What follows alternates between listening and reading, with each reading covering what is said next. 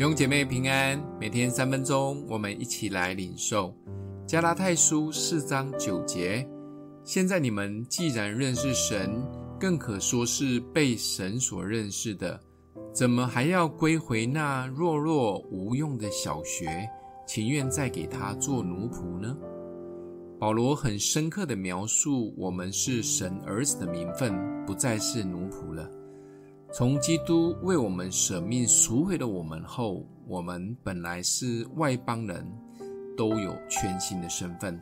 我们与神有新的关系，不要再回去读小学。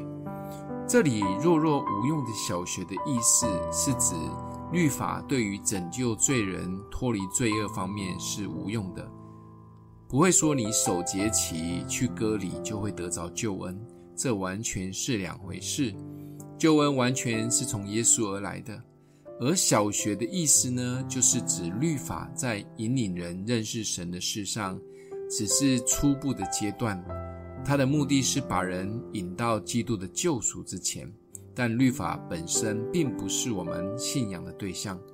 最后，保罗提到亚伯拉罕的两个女人夏甲与撒拉所生的儿子，使女夏甲生的孩子是一时冲动生的，但撒拉生的以撒是神应许的，两个差很大。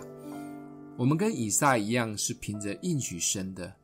而附带一提，如果你读圣经了解以撒的一生，你会超羡慕。而主应许说，我们会跟以撒一样的好命，相信基督的人就会成为好命人。你觉得你是好命人吗？当然也要看你对好命的定义喽。但至少好命人一定是喜乐的，好命人一定是自由的，没有什么可以限制或辖制他。绝不是只有外在看起来很好，就是所谓的好命人。而是内在里面充满了极大的自由。保罗是好命人吗？